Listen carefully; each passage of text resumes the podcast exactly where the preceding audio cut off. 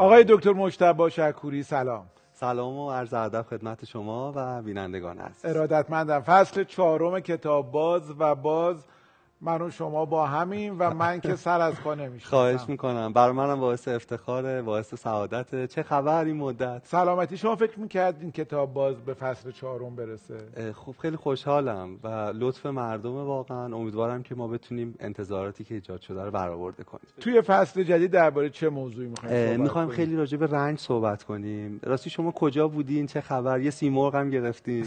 تبریک میگم کلا خیلی با کلاس آدم از دوستش بپرسه چه خبر. خبر شما از آقای صحت داشتم میپرسیدم و کارهایی که ایشون تو این چند ماه کردن یه کتاب فروشی باز کردن یه سیمرغ گرفتن یه سریال نوشتن یه سریال دارن می‌سازن.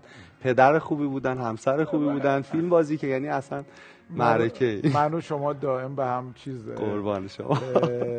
هندونه زیر بغلم. نه من واقعا صادقانه از انرژی مال شما صادقانه است. بعد از این حرفای خوبی که زدیم حالا چرا درباره رنج می‌خواین صحبت کنیم؟ برای اینکه واقعیت جهانه. می‌دونید واقعیت غیر قابل کتمان و انکار جهان رنجه.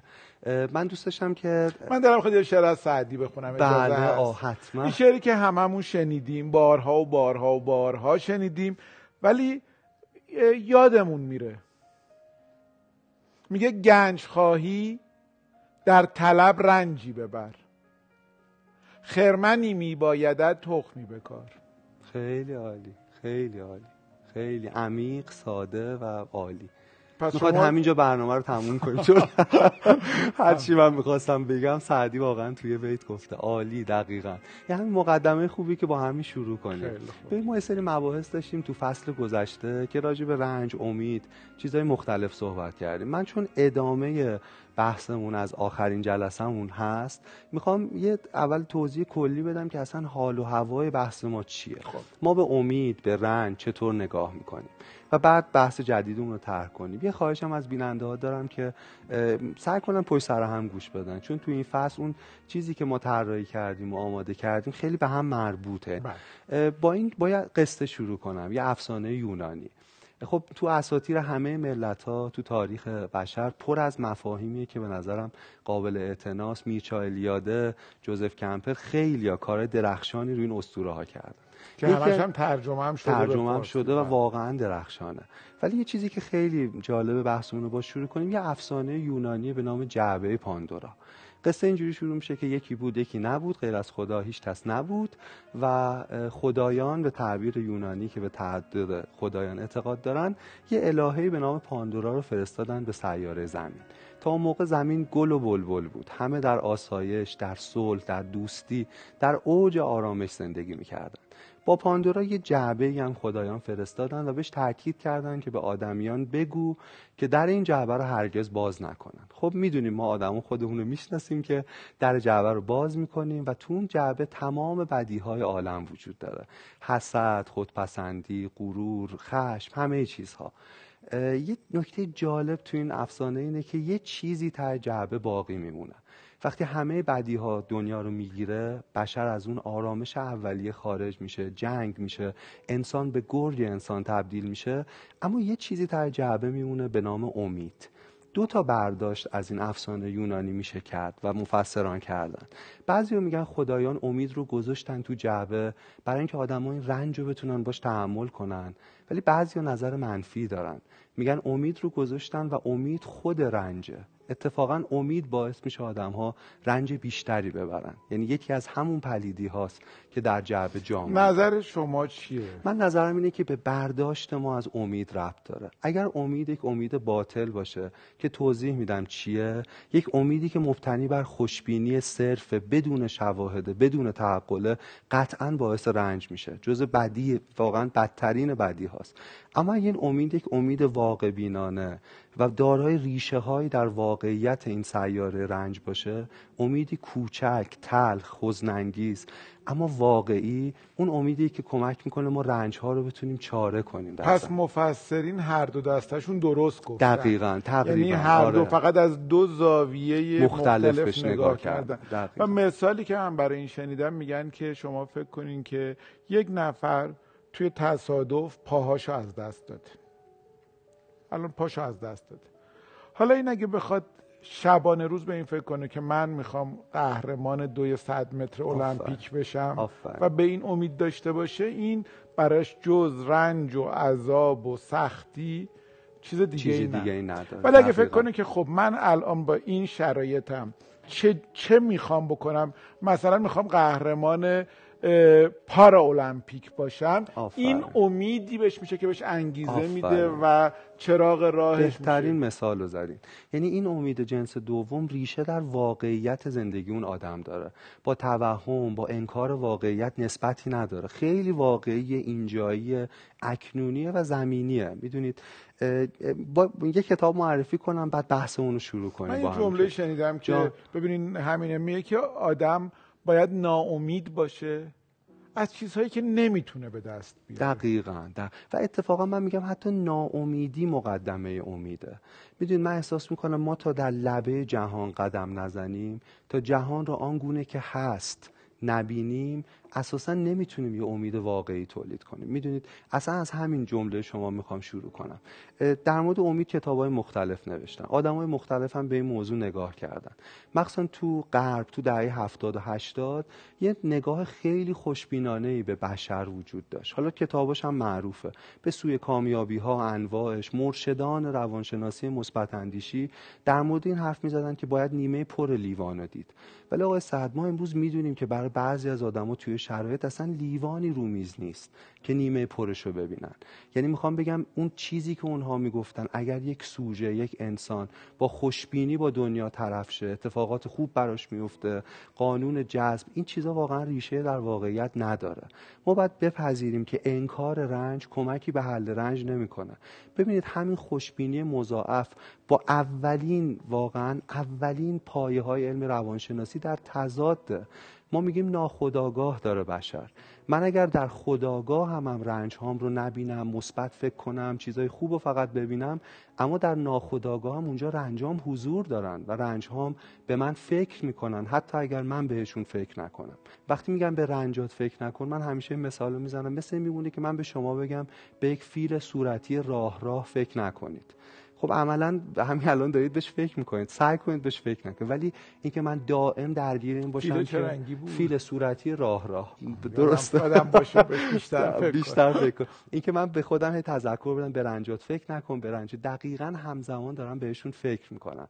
راجع به امید کتابای مختلفی وجود داره. یه دوره ای از خوشبینی رو در ادبیات روانشناسی ما گذروندیم و امروز به یک واقع بینی رسیدیم. یکی از کتابایی که واقع بینانه راجع به امید بحث می‌کنه این کتابه. با یه عنوان خیلی عجیب اوضاع خیلی خراب است کتابی درباره امید. امید واقعا درسته که آره دیگه کتاب درباره امید اسمش نباید اوضاع خیلی باشه دقیقا. مارک منسون ترجمه سمانه پرهیزکاری نشر میلکان چاپ دوم که در زمینه روانشناسی این ناشر داره خوب آره کار می‌کنه. چرا این کتاب رو شما پیشنهاد کردین؟ برای اینکه من فکر کنم آقای صحت این کتاب تلاش کرده برای اینکه اون امید واقع بینانه رو بتونه در به ما نشون بده. بذارید یه ذره ما از پایه با هم شروع کنیم. ببینید من فکر می‌کنم دنیا رنجه. یعنی ماهیت دنیا تار و پود دنیا با رنج تنیده شده. دلایل مختلف فلسفی و زیست شناسی و الهیاتی هم برای این موضوع وجود داره. بذاریم چند تاشو با هم دیگه بله. مرور کنیم. یکی از دلایلی که باعث میشه ماهیت جهان رنج باشه و ما باید اینو بپذیریم تا بتونیم امید واقع بینانه تولید کنیم عدم قطعیته. همون مثالی که شما زدین شخصی که در یک تصادف می‌تونه پاهاشو از دست بده. شاید داستان اون پدر دوست من که در حقیقت سه تا از فرزندانش رو در یک تصادف از دست داد رو شما یادتون باشه. کدام یک از ما می‌تونیم با تضمین بگیم که با همه برنامه ریزی ها محافظت ها می‌تونیم از رنج و از اتفاقات غیر منتظره در امان باشیم؟ دنیا حتما راهی پیدا می‌کنه برای اینکه ما رو از امنیتمون بیرون بکشه. عدم قطعیتی که زور ما بهش نمی‌رسه. این یکی از دلایل این که دنیا ماهیتش رنجه. شما درباره زندگی نامه آندرمال رو چیزی می‌دونی؟ نه متاسفم. آندرمال رو خب خیلی نویسنده که کاراش واقعا خوندنیه. یه کتابی داره به اسم ضد خاطرات که انتشارات خارزمین و چند سال پیش سالها پیش چاپ کرد و استاد ابوالحسن نجفی و استاد رضا سید حسینی هم ترجمهش کردن. دو تا قول ترجمه کردن. چون خاطراتش با یه توالی خطی تعریف نکرده اسم ضد خاطرات. توی اون کتاب تو می‌بینی که ما رو و خودش صحبت می‌کنه. میگه انگار من زندگیم با یک رد خون همراهه. پدرش در واقع کشته میشه. نزدیکترین دوستاش در اون سالهای جنگینا از بین میرن به خیلی شکلای آزاردهنده ای دو تا پسر داشته که دو تا پسرش تو تصادف رانندگی از بین میرن و وقتی که داشته از جبهه جنگ برمیگشته که نامزدش رو ببینه نامزدش که تو ایستگاه قطار منتظرش بوده هیجان زده میشه و میفته جلوی قطاری که این داشته باش وارد می‌شده که اینو ببینه و زیر ریل له میشه. ما رو میگه من انگار تمام گذشتم و وقتی پشت سرم نگاه می‌کنم خون گرفته. و یه جمله خیلی جالبی داره. میگه هیچ چیز بی تر از زندگی نیست. نیست. و هیچ چیز به ارزش زندگی, زندگی نیست, دقیقا, یعنی دوباره از اون می‌رسه به اینکه علا رقم همه این شداید و مسائل باز هیچ چیز به ارزش زندگی نیست. دقیقا. ببین اولین دلیل رنجالود بودن زندگی همین عدم قطعیته. آقای سعد دومیش تخیله. ما آدما یه فرقی با تمام موجودات این سیاره داریم و اینکه قدرت تخیل داریم. ببین گربه ها نمی‌تونن به جهان عادلانه فکر کنن. گربه ها با هست ها می‌دونید در ارتباطن. گربه ها نمی‌تونن به دنیایی فکر کنن که به هر گربه به اندازه نیازش غذا میدن و به اندازه توانش از اون می‌خوان. نمی‌تونن عدالت رو تصویر کنن یا عشق رو در شکل های متعالی. ولی ما می‌تونیم و این ابزار رنج ماست. آقای صد ما می‌تونیم بهش رو تصور کنیم. می‌تونیم بهترین چیزها رو تصور کنیم در حالی که غالبا زندگیمون در برزخ یا در جهنم در جریانه. در حالی که با معمولی ها سر و کله می‌زنیم. می‌دونید تخیلم عامل دیگه رنج هر چند تخیل تمدن بشری رو انقدر پیشرفت داده.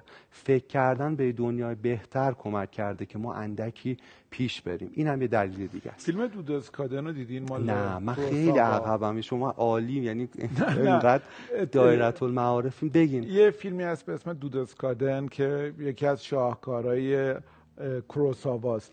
توی این فیلم یه پدر و پسری هستن که خیابون خوابن و پدر با داستانهایی که برای پسرش تعریف می‌کنه و تخیلی که براش می‌سازه تلخی واقعیت رو برای این تا حدی عجب. سبک می‌کنه. این شاید متضاد حرف آره شما درسته باشه. درسته. کمک می‌کنه. اتفاقا یه سکانس دیگه که جزو بهترین سکانس های تاریخ سینماست به نظر من مال Pursuit of Happyness در جستجوی بله. خوشبختی. اتفاقا خیلی شبیه دقیقاً جایی که توی ایستگاه گیر کردن. میگه من الان تو رو می‌برم یه جایی یه غار که دایناسورا رو آره، ببین آره. و کمک. من تو پایان نامه دکترام از بچه‌ها خیلی در مورد آرزوهاشون پرسیدم. اسم فارسی این فیلم بگیم ترجمه شده در جستجوی خوشبختی. خوشبختی. و اتفاقا یه جا ویل اسمیت تو میگه چرا در جستجو؟ به نظر می‌رسه خوشبختی چیزی که هرگز نمی‌تونیم بهش برسیم. در جستجو یه جایی صحبت می‌کردیم یه دختر خانم نوجوانی یه نکته خیلی جالبی گفت که شاید شما هم حواستون نبوده. گفت هپینس رو توی عنوان این فیلم بله غلط نوشته. غلط نوشتن یعنی حتی اون شادی و خوشبختی دقیقا. باز کامل نیست. هیچ چون, وقت چون تو دیوار مهد کودک بچه‌شون بله. خانم چینی بله. غلط نوشته. بله. میگه بچه‌م از مهد کودکی میارم که حتی بلد نیستن روش بنویسن خوشبختی. خیلی فیلم خیلی فیلم خوبیه. خیلی فیلم دیدنیه. دقیقاً. من توصیه می‌کنم ببینم همون فیلمی که شما گفتین از کوروساوا بله. ببینید می‌خواستم بگم در مورد همین خیال. خوبه که مکس کنیم. من تو پایان‌نامه از بچه جاهای مختلف ایران پرسیدم آرزوهاتون چیه؟ و دیدم که چطور تخیل کمک می‌کنه به تسکینشون. مثلا من دانش آموزی دارم که نقص در پاش داره و رویاش اینه که یه روزی در یه باشگاه بزرگ مثل رئال مادرید بازی کنه. جالبه که آرزوها بنا به طبقه اقتصادی بچه ها شکلهای خاص می‌گیره. ولی من می‌خوام بگم همین آرزوها مثل آرزوی شاگرد من که دوست داره در رئال مادرید بازی کنه اگر ریشه در واقعیت نداشته باشه در دراز مدت می‌تونه بهش آسیب بزنه. می‌دونید می‌دونم که تاثیر خیال و رویاها در همه تاریخ بشر به تسکین ما کمک کرده ولی همین خیال هم آنچنان که توضیح خواهم داد می‌تونه خیال منطقی باشه. ما از که این بخش رو شروع بکنیم. با آقای دکتر مجتبی شکوری داشتیم صحبت می‌کردیم. آقای شکوری گفتن که من به یه زمان نسبتا زیادی احتیاج دارم که شروع بکنم.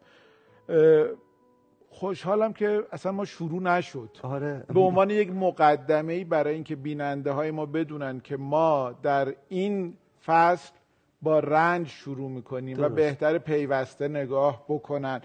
این جلسه رو در واقع شما فقط به عنوان مقدمه در نظر بگیرید. صحبت درباره اوضاع خیلی خراب است. کتابی درباره امید و تا کتاب بعدی که آوردین. کاغذهایی که هنوز من می‌دونم خط یکش هم نرسیدین. بله. بمونه برای هفته بعدی و من خیلی خیلی خوشحالم که در فصل چهارم کتاب باز باز در خدمت دکتر مشتبا شکوری عزیز هست منم خوشحالم. ممنون از شما که برنامه رو دیدید و خدا نگهدار شما. خدا نگهدار.